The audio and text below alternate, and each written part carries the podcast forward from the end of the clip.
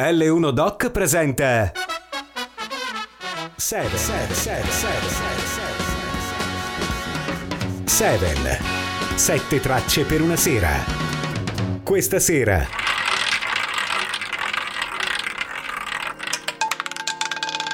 Mike Andolfo. Buonasera amici di Radio L1. Oggi ci occupiamo di un disco importante con una storia singolare. Ne sono interpreti i Kinks, una delle band più seguite e innovative della stagione aurea del beat inglese alla metà degli anni 60.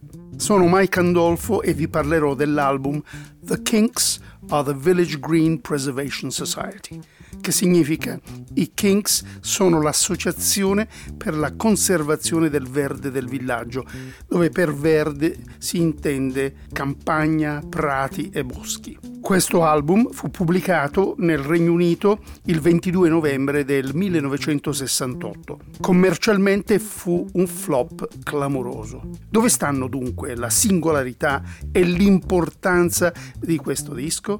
Sta nel fatto che, trascorsi ben più di 50 anni dalla pubblicazione, è il 33 giri più venduto della discografia del celebre quartetto londinese e, tra musicisti e addetti ai lavori, è considerato tra gli LP più significativi per originalità e per espressione musicale, non soltanto di quella stagione artistica, ma dell'intera storia del rock inglese. I Kinks hanno fatto parte della cosiddetta British Invasion degli anni 60 in America, ma a differenza di altri gruppi come i Beatles, i Rolling Stones o gli Who, il gruppo non è mai diventato un nome familiare negli Stati Uniti perché il sindacato dei musicisti ha decretato un divieto di performance e di vendita dei loro dischi in quel paese dal 65 al 68. Senza questo divieto i Kings non avrebbero avuto problemi a raggiungere il successo anche oltre oceano. Ray Davis, il leader, chitarrista e compositore di tutti i brani del gruppo, voleva farne un'opera rock in cui raccontare con nostalgia un'Inghilterra scomparsa. L'Inghilterra di quando era adolescente negli anni 50, quando era ancora vivo il senso della vita comunitaria, semplice, bucolica, nei cosiddetti village green, che erano aree rurali in cui trascorrere tempo libero svolgendo attività in comune ma la casa discografica non condivideva questo progetto. Poiché i Kings erano una band che aveva sfornato 45 giri da hit parade, la casa discografica voleva che continuassero a farlo. Così, per tagliare corto e senza il consenso di Ray, la Pie Records pubblicò una prima edizione dell'album sul mercato europeo nel settembre del 1968, con sole 12 tracce. Questa stampa fu ritirata poco dopo e oggi è un raro pezzo da collezione. Due mesi dopo, Pie Records avrebbe pubblicato l'edizione definitiva, che, con qualche taglio e alcune aggiunte, conteneva 15 canzoni, abbandonando così l'idea dell'opera rock. Con l'ascolto del primo brano entriamo in un mondo fatto di nostalgia, semplicità, idealismo e una certa malinconia per il mondo che sta cambiando e non sempre in bene. Si tratta della title track, per melodia, semplicità e colore della voce di Ray Davis c'è tutta la storia di una band che aveva sfondato nel 1964 con You Really Got Me e avrebbe sbancato di nuovo le classifiche e i cuori dei fan con Lola nel 1970. Dal punto di vista del testo, la canzone consiste in un elenco di cose da salvare per i posteri e si conclude con un crescendo verso la frase finale di God Save the Village Green, che vuol dire che Dio salvi il Village Green, sostenuto da voci armoniche in falsetto.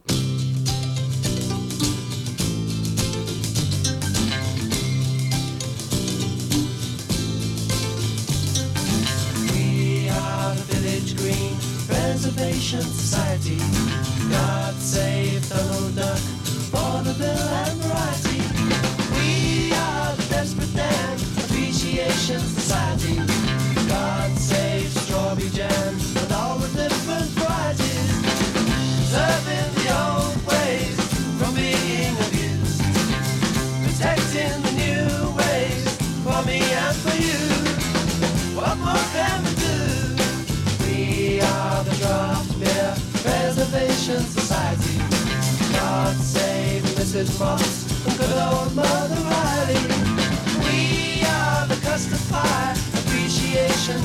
and the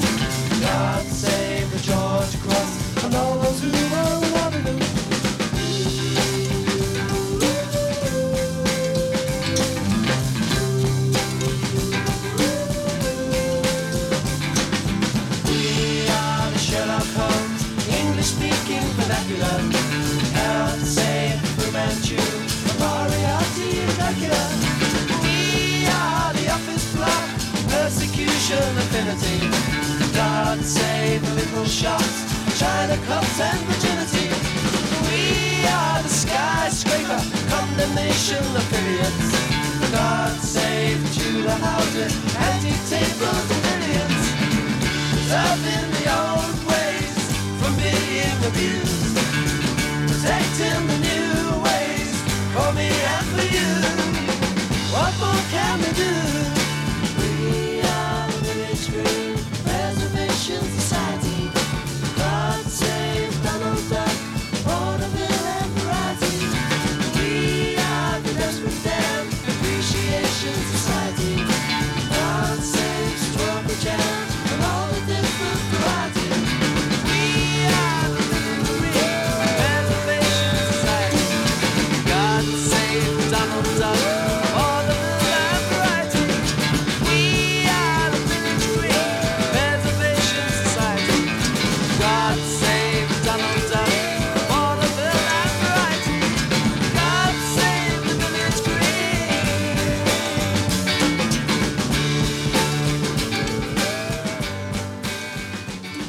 La band dei Kings è stata formata dai due fratelli Ray e Dave Davis. Insieme a loro la composizione originaria, fino al 1969, comprendeva anche il bassista Pete Quaife e Mick Avery alla batteria. I due fratelli erano completamente gli opposti. Ray era il fratello più timido e riservato e Dave quello più estroverso e appariscente. Queste personalità opposte sono evidenti anche nelle esecuzioni di canzoni come You Really Got Me, che è una delle canzoni più influenti della musica rock.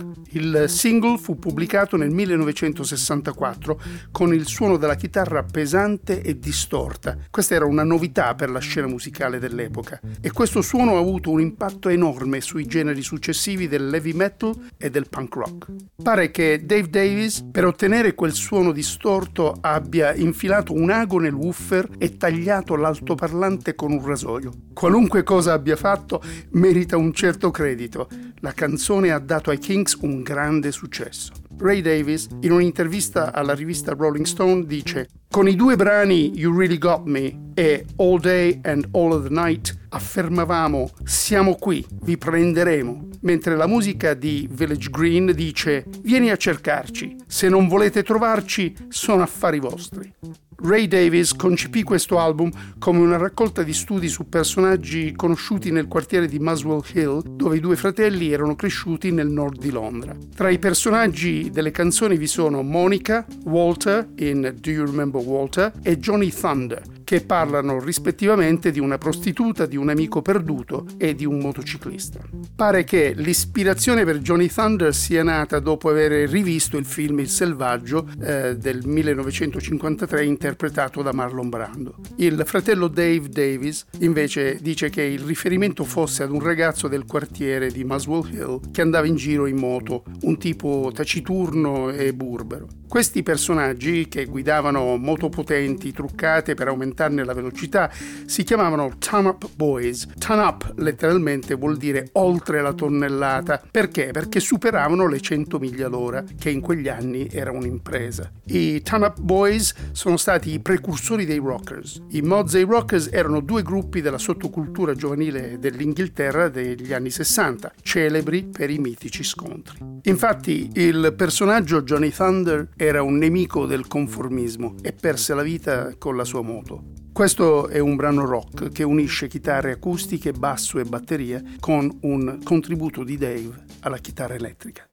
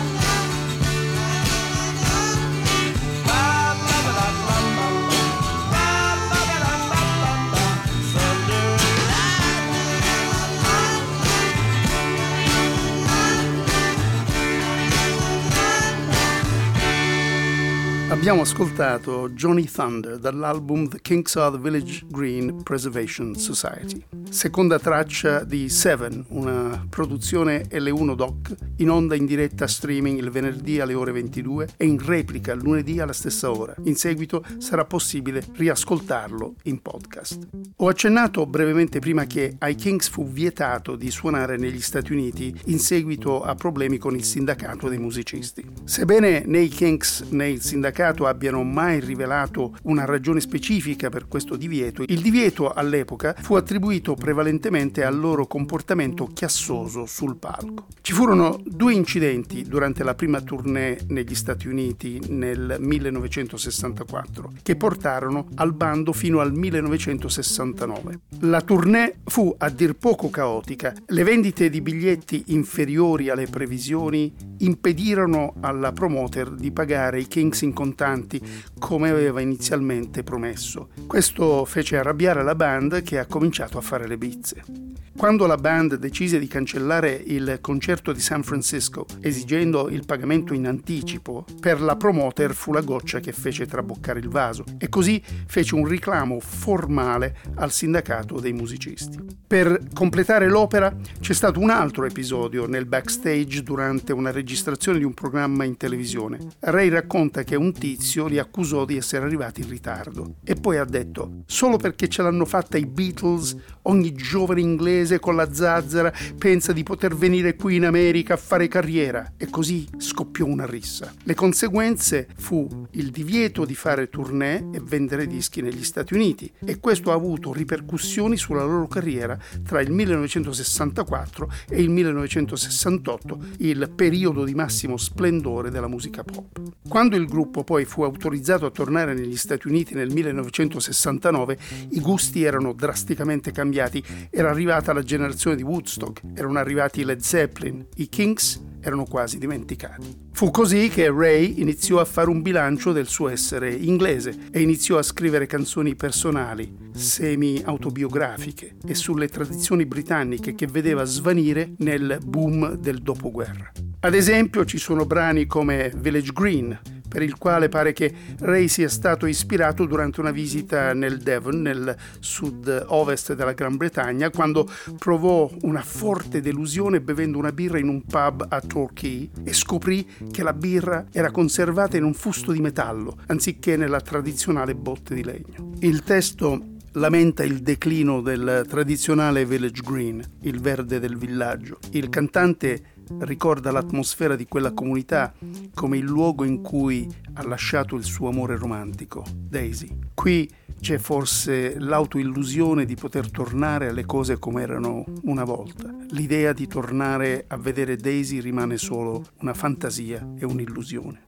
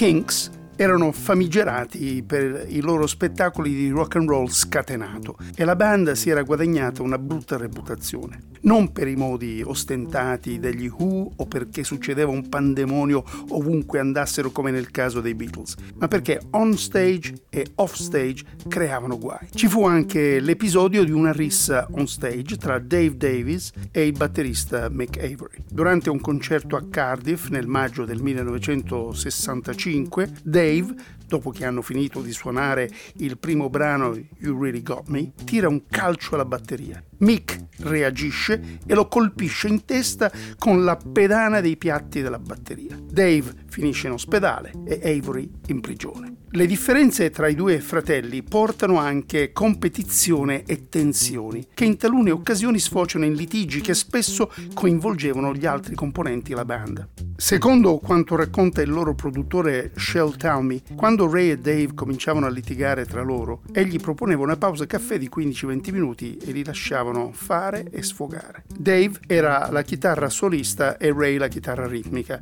La competizione tra i due fratelli ha comunque contribuito anche ad un'energia creativa. Tutti i personaggi delle canzoni di questo album erano reali, conferma Ray. C'era un Desperate Dan, c'era una ragazza che assomigliava a una papera, aveva le labbra grandi e la chiamavano Donald Duck. Così questi sono diventati personaggi dei brani di questo album. Walter, dice Ray, era un mio amico. Giocavamo a calcio e a cricket sotto la pioggia e fumavamo sigarette insieme. Ray ricorda una promessa d'infanzia che si fecero l'un l'altro, quella di salpare per il mare. Quando poi si sono incontrati anni dopo, hanno scoperto che non avevano nulla di cui parlare. La frase, infatti, che chiude questo brano riassume in poche parole il messaggio. Dice: Le persone spesso cambiano, ma i ricordi delle persone possono rimanere.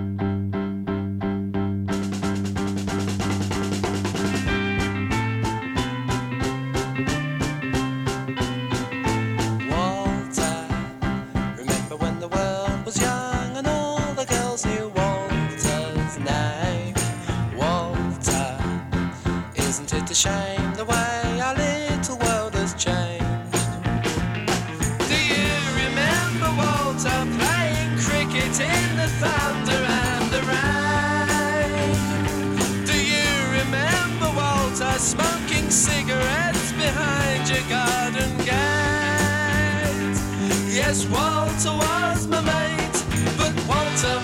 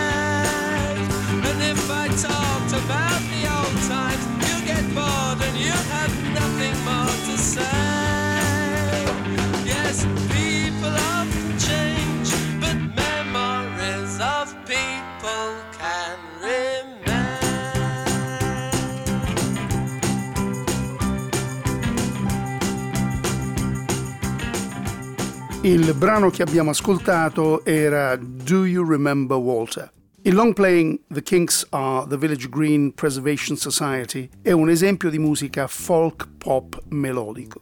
Ray dice che le canzoni dell'album evocano emozioni che vanno dalla malinconia al divertimento eccentrico, cioè divertirsi con giochi infantili, assurdi e sciocchi, come a chi resiste più a lungo con un cerino acceso o a chi fa la faccia più brutta. E aggiunge che la malinconia fa parte della generazione che lo ha preceduto. Perché? Perché hanno combattuto in guerra e hanno perso la loro giovinezza. I temi sono quelli della nostalgia, della memoria, della conservazione e della struttura sociale e di classe in Inghilterra. Inoltre l'album riflette le preoccupazioni di Davis per la crescente modernizzazione e l'influenza invadente dell'America sulla società inglese.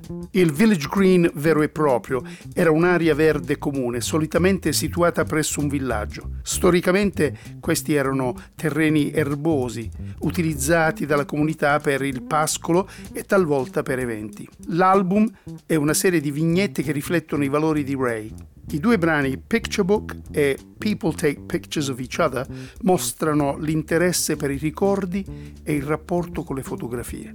People Take Pictures of Each Other, la canzone che stiamo per ascoltare, è stata ispirata durante una festa di matrimonio in cui Ray ha osservato gli sposi che si fotografavano a vicenda. La canzone è una sorta di satira che ironizza sull'assurdità di usare le fotografie come per dimostrare la propria esistenza ed è anche una riflessione sull'esistenza transitoria degli esseri umani. Secondo Ray, le foto incoraggiano la nostalgia e ingannano lo spettatore, fornendo una prospettiva ristretta.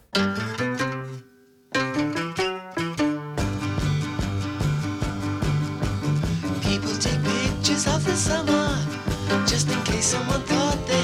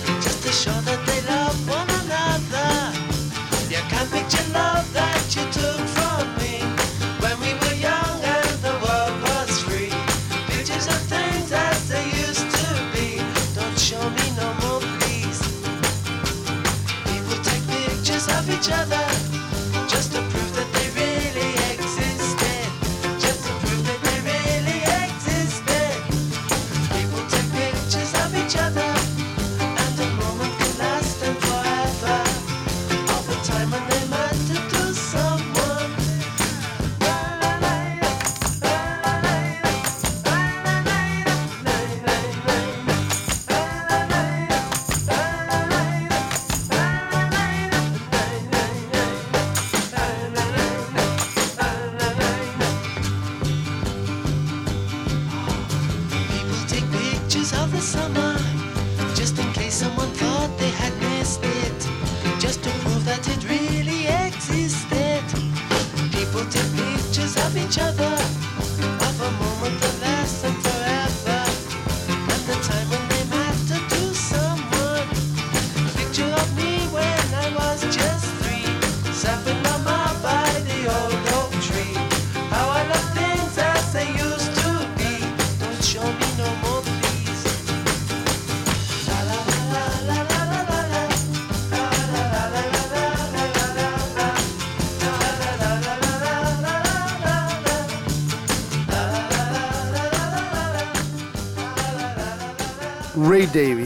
di solito evitava di condividere con i compagni della band il testo o la melodia delle canzoni che componeva.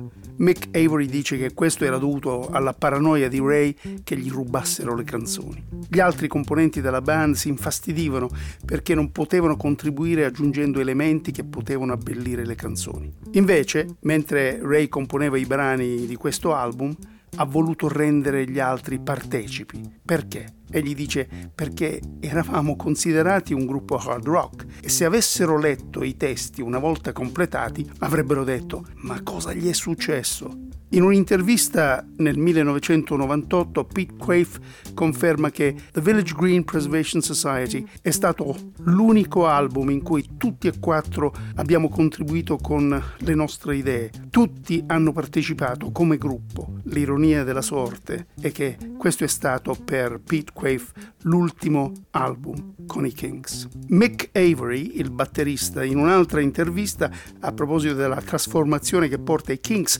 all'atmosfera di questo album, dice che la psichedelia era ancora in corso quando Ray compone questi brani in stile folk rock e aggiunge Ray non segue le tendenze, gli piace crearle. Nel marzo del 1966, dopo i recenti successi commerciali e le numerose tournée, Ray Davis cominciò ad accusare un esaurimento nervoso. Ad aggravare il suo stress si aggiunse la causa intentata dall'ex manager e dall'ex editore del gruppo che reclamavano i diritti editoriali sui guadagni dei Kings dal novembre del 1965. Di conseguenza, le royalties su diritti d'autore di Ray Davis da quell'anno rimasero congelati in deposito cauzionale per tutta la durata del procedimento legale che si protrasse fino all'ottobre del 1970. La fine del 1966, nonostante le difficoltà, fu un periodo molto produttivo per Ray, che iniziò a formulare alcune delle idee per l'album The Village Green, che sperava di pubblicare come un doppio album. La casa discografica rifiutò e Ray dovette ridurre le canzoni. Una delle canzoni che furono tagliate fu Days, che chiudeva il primo lato dell'album a 12 tracce destinato al mercato europeo. Questa edizione oggi, molto rara, è ambitissima dai collezionisti. Days fu l'ultimo grande successo della band fino all'Ola del 1970. Il tema della nostalgia collega Days al resto dei brani di quest'album per il suo guardare al passato cercando di ricominciare da capo. È una canzone d'addio, ma è anche una canzone di ispirazione. Può anche significare un nuovo inizio, dice Ray. Volevo scrivere una canzone triste con una nota ottimistica. Mia sorella Rosie era partita per l'Australia e all'epoca non c'era internet. Ci salutammo e fu un momento di grande commozione. Quindi la canzone è per lei e per la sua generazione. Questa è Days, Giorni. Nel 1991 Elvis Costello ne fece una cover pregevole.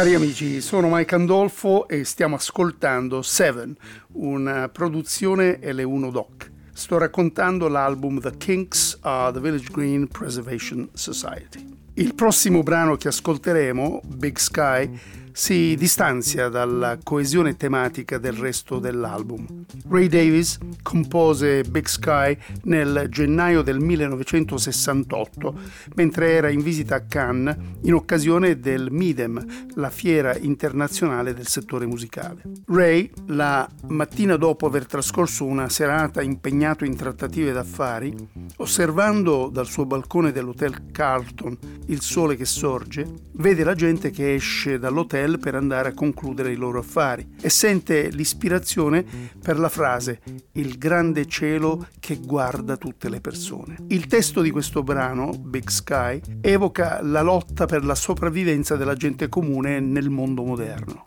I commentatori hanno spesso interpretato il testo di Big Sky come se fosse riferito a Dio. Davis ha sempre evitato di confermare o commentare. In un'intervista del 1968 alla rivista Melody Maker ha negato che il Big Sky del testo fosse Dio. Qualcuno invece sostiene che Ray fosse restio a discutere di temi teologici per timore di essere frainteso. Questa canzone si riferisce alla banalità dei problemi personali se confrontati con le questioni più grandi del mondo in generale. La canzone descrive il Big Sky, il grande cielo, come indifferente ai problemi degli esseri umani e troppo preoccupato per interagire con loro. Come dice il verso, la gente alza le mani e guarda il grande cielo, ma il grande cielo è troppo grande per essere solidale. Il tema quindi è quello della piccolezza dell'azione umana nello schema generale di un vasto universo e l'indifferenza divina. Big Sky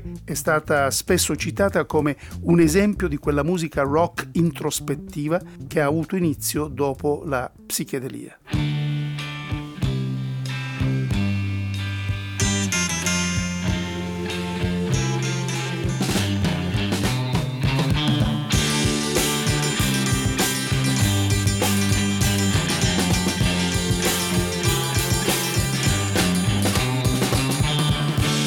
Sky, look down on all the people looking up at the big sky.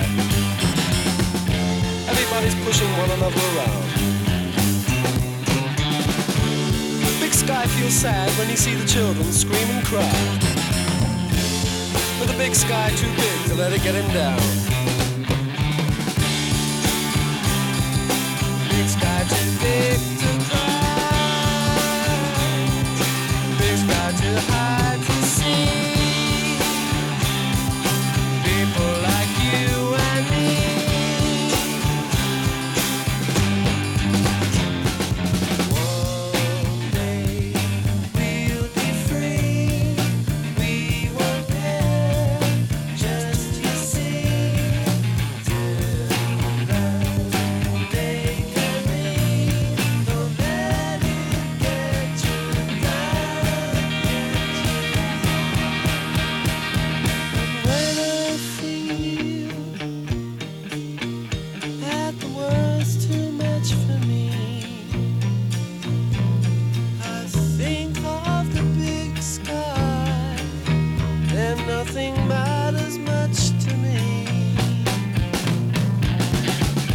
Big sky look down on all the people think they got problems. They get depressed and they hold their heads in their hands and they cry. People lift up their hands and they look up to the big sky. But the big sky is too big to sympathize.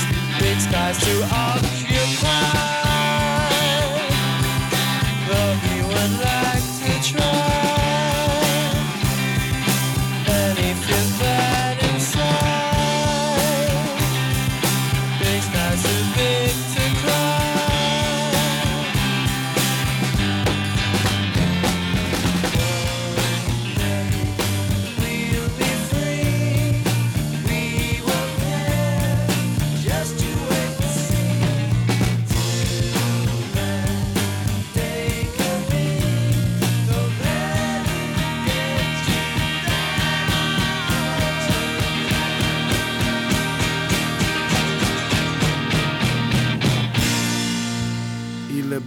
Che abbiamo appena ascoltato conclude il nostro programma di oggi, Seven, una produzione L1 Doc. Abbiamo visto dunque che l'allontanamento dagli Stati Uniti per i Kings è stato un fattore che ha determinato in parte il loro destino musicale. Ebbene, sia che i Kings abbiano voltato le spalle all'America o l'America abbia voltato le spalle ai Kings, la conseguenza è che sono stati scritti brani bellissimi in perfetta simbiosi con lo spirito britannico. Dopo aver ascoltato questi brani che esprimono appunto tutta l'inglesità delle composizioni di Ray Davis, Dulcis in fundo credo che meriti di essere citato un brano bellissimo che vi consiglio di ascoltare appena ne avrete l'occasione. Si tratta di Waterloo Sunset. Questa canzone è una sorta di lettera d'amore che Ray Davis dedica a Londra, la sua e per inciso anche la mia città natale. Cari amici, grazie per l'ascolto, rock and roll and live with passion. Avete ascoltato? 7 7 7 7 7 7 tracce per una sera